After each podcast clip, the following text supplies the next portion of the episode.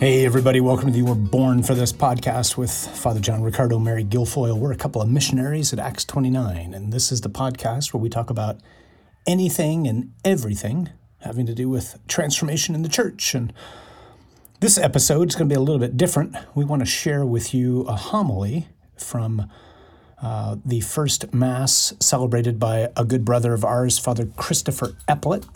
Father Christopher is a priest for the Diocese of Grand Rapids, Michigan. He was just ordained uh, a couple of weeks ago now. We were fortunate to celebrate with him and uh, his brother, Father Jacob, as they were ordained for the diocese. And then I was honored to be able to celebrate with him for his first couple of Masses and to have the opportunity to preach. And so this is a homily that I gave actually at the first Mass he celebrated in his home parish the day after he was ordained to the ministerial priesthood.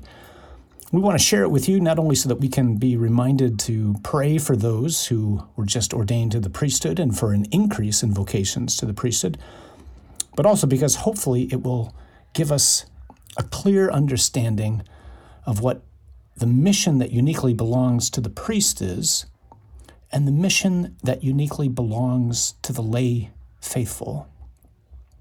Come, Holy Spirit Fall down upon us in power. Send us out to do all that we can, each wherever we might be, to help recreate this world which you love. Those of you hoping for a quick mass, in, out, and off to the day, forget about it. it's not happening. You might know, uh, hopefully you do, today is. Uh, not only Trinity Sunday, but something of the continuation of the celebration which began yesterday when uh, one of your own, one of your sons, was ordained to the priesthood here for the Diocese of Grand Rapids together with Father Jacob. And so we're going to milk this for all we can. and he's already said one Mass this morning, and so he's in rare form. So buckle up. E- even as we gather together, I would just encourage us it's, it's worth making sure we don't take for granted him, Father Jacob, and the seminarians who are studying for the, Arch- or for the Diocese of Grand Rapids. As Father Christopher mentioned, Deacon Mark's with us right now from Ireland. He's about to be ordained for his diocese in a couple of months. He will be the first priest ordained for his diocese in five years. Many of us remember a time when Ireland used to send missionaries to us. That time is gone. The entire country of Ireland has 12 seminarians. The Archdiocese of Dublin has zero seminarians. That means they won't have a priest ordained for at least nine years in that archdiocese. There are 21 seminarians for the Diocese of Grand Rapids. So let's not take for granted what it is that we're celebrating today and the gift of Father Christopher to this community, which nourished him, but also to the diocese. So, as I've been praying for him, for you, for us, in light of the feast that we celebrate today, Trinity Sunday, three things in particular are on my mind praise, thanksgiving, and missions. First, praise. Praise to God, Father, Son, and Holy Spirit, the one to whom we owe everything. You are, I am, we live simply because God, in His amazing kindness, willed you and me into being out of love. You need not be here. I don't mean you need not be in church. I mean, you need not exist. I need not exist. God wasn't lonely or bored or waiting for the college football season. God is infinitely happy. And out of his extraordinary love, he created you and me for a mission on this earth, in this life, and one day to share in his own abundant eternal life forever. So, all praise and all glory and all honor to him. But, second, thanks. Thanks to Father Christopher's family. They were here earlier this morning. Thanks to this parish family, which nourished his vocation. Thanks in advance to you, who are going to continue to walk with him and support him. I, I joked with him earlier. I'm not sure if you were at any of you were at the ordination yesterday, but it was beautiful because everybody applauded for him and Father Jacob afterwards. I told him, relish that. That will be the last time they're applauding for years until you leave the parish where you're assigned which of course we can never quite understand. Are you applauding to say thanks or are you cheering because I'm leaving? so thanks to him. We owe a debt of gratitude to Father Christopher for saying yes. Some men enter into seminary with no experience in parish life. He entered into seminary with a lot of experience in parish life. We were fortunate to serve together for a number of years, which means he knows what he's in for. And he still said yes. So I'm personally grateful, brother, for your joining the priesthood and for your surrendering to the Lord and your giving of your lives to the people here in the diocese, wherever God will take you. And I was I'd, I'd love to see it. Just a quick show of hands. Was anybody at the ordination yesterday? A number of us, praise God. It was a packed cathedral. If you've never been to an ordination mass, please go. It is extraordinary. And there were three things that stood out at me, or to me, as I was thinking of and praying for Father Christopher as he begins his mission as a priest. And I just want to hold them up in front of you because I, I do think the Lord wants to offer them to you as something to consider doing every day of your life as a priest from this day forward. So the, the rite begins with those who are about to be ordained to be called by name. And so they were seated in the front row, actually in a chair in front of the front row, and they stand up and they simply say the word present which really means ready. Here I am. Here I am, Lord. And as you did that yesterday, I felt like the Lord wanted to just encourage you as you consciously wake up every morning to train yourself to get into the habit every morning as your eyes awaken to say that same word to God. Present, Lord.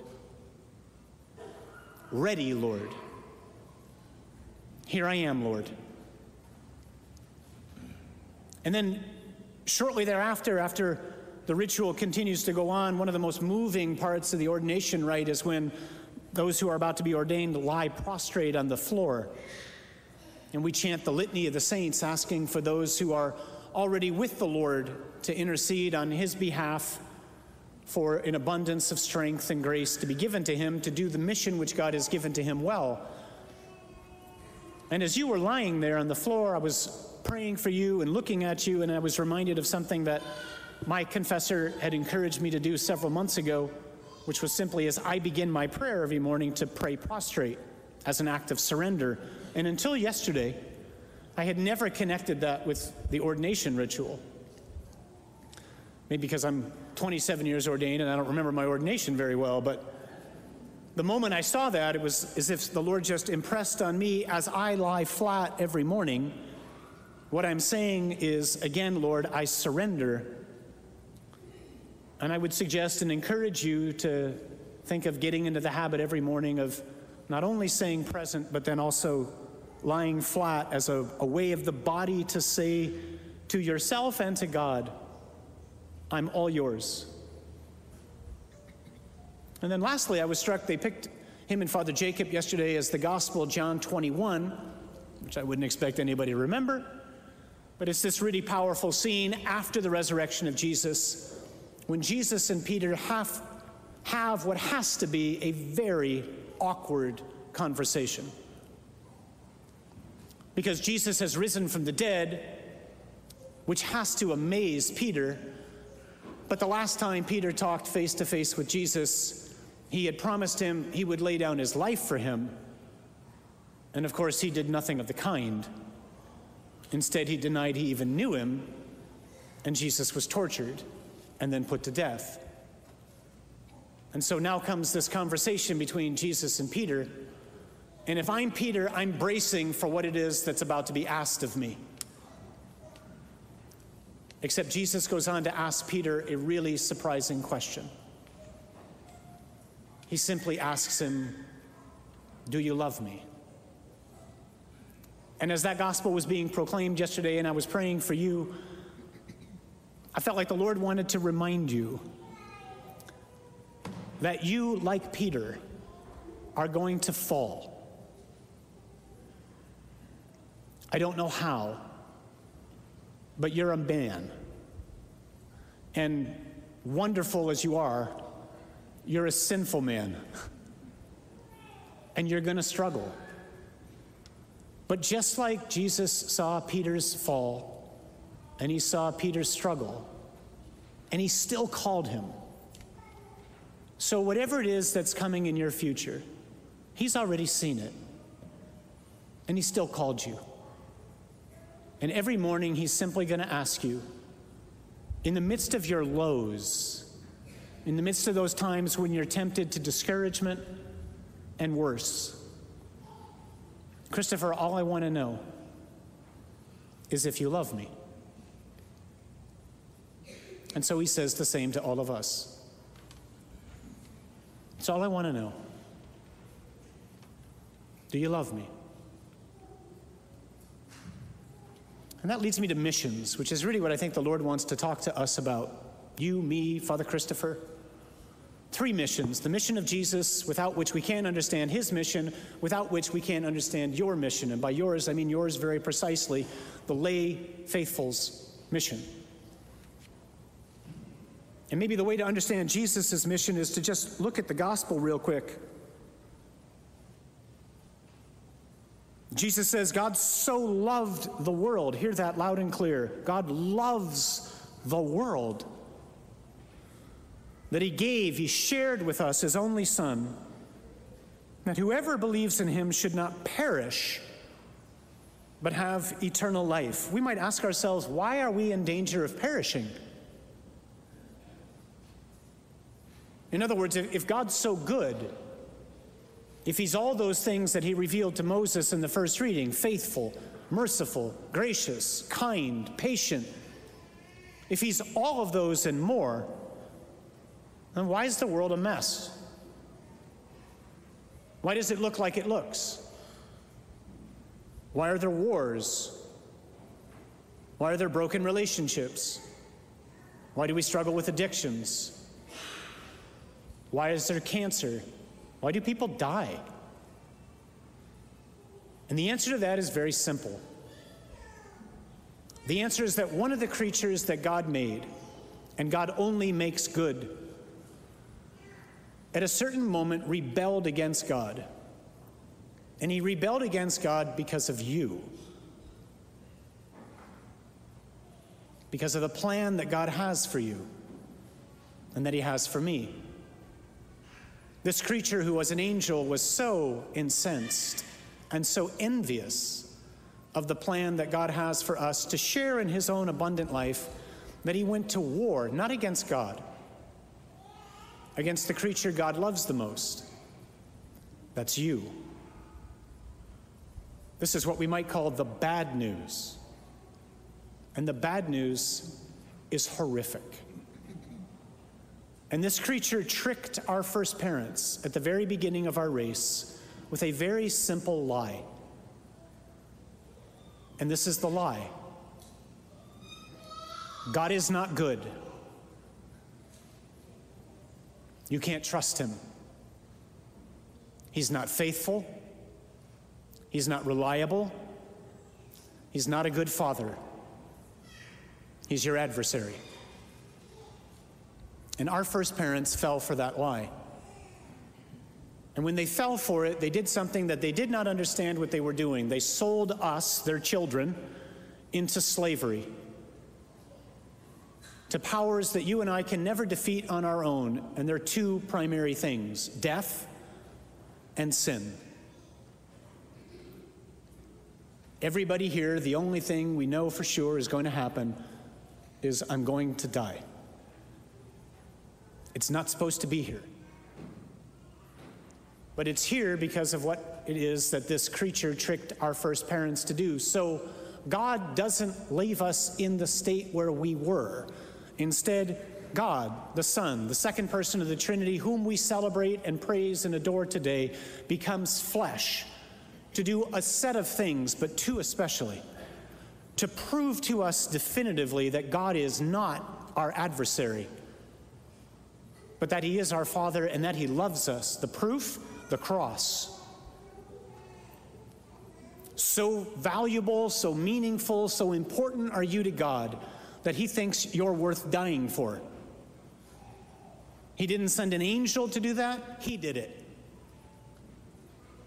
But the second reason, the second mission that Jesus has, is He went to war. And He went to war against the only enemy that a Christian has and that's Satan. As a disciple of Jesus, I have no human enemies. If you are a disciple of Jesus, you are not allowed to have a human enemy. No human being is my enemy. People do wicked things, to be sure. I've done wicked things, you've done wicked things, but they're not the enemy. They're just rebels, just like I was, and still can be, quite frankly just like you were, and still can be. The enemy is Satan. And God goes to war against him. And on the cross, and on Easter Sunday, he defeats but does not yet destroy him. And he defeats but does not yet destroy sin. And he defeats but does not yet destroy death. And every Sunday is a little Easter. That's what we celebrate here. And Easter is the beginning of the recreation of this world which God loves, which one day He will come back and make right. Everything will be new. Everything will be as it should be. No more sickness, no more sorrow, no more pain, no more suffering of any kind. But we're not there yet, which helps us understand His mission and yours. And maybe the way to understand his mission is from a letter that St. Paul wrote to the Christians in Ephesus, which is in modern Turkey. Paul says this He says, God raises up certain people so as to equip the saints for the work of ministry.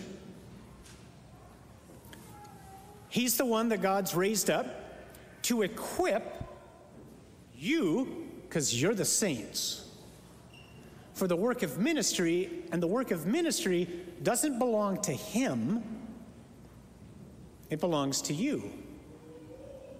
Because he's not in the world anymore, not in the way that he was, but you are. And so his mission hits two main things to preach and to celebrate the sacraments, most especially the Eucharist and confession.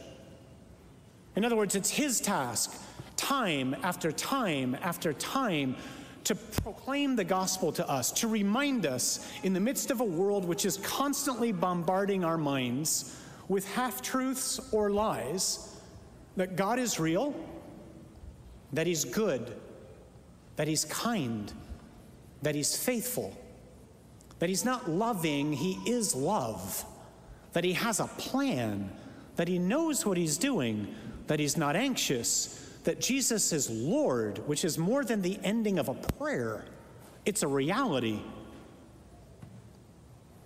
And week after week, day after day, it's His task to equip us with those truths. Because most of us, if we're honest, including me, have mostly worldly minds. With like a couple of Catholic patches, which is why we struggle. And so his task is to continually pound into us with gentleness the truth of who God is and the love that He has for us. And then to nourish us with the sacraments. We're going to be fed in just a moment from this altar, thanks to His hands, consecrated yesterday, with what looks like, tastes like, feels like, decomposes like bread, but is not bread. Really is the body, blood, soul, and divinity of Jesus. And God gives us the sacraments so that we can have grace and the easiest way to understand grace grace is power, supernatural power. Many of us, I fear, expect more from a bottle of Tylenol than we do from the Eucharist. But we're about to put into our bodies the power of the one that created the universe this morning. So, whatever we're struggling with today, Come forward with confidence and with a beggar's heart to receive strength. Because the whole basis of the Christian life is you and I, no matter who we are and what we've done and where we've been, even if it was last night, can change. That's his mission. Your mission is ministry.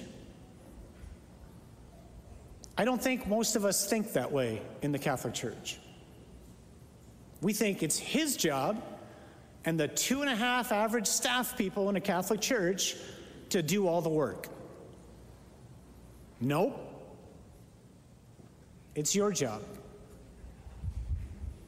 And I might suggest that the easiest way to understand your glorious mission as the lay faithful is two things to evangelize and to recreate. You might have noticed the culture we're living in right now is angry. It's hostile. We're tempted to demonize one another. We're at each other's throats, both in our words and sometimes quite literally with our hands. We are riddled with despair. How is that going to get better?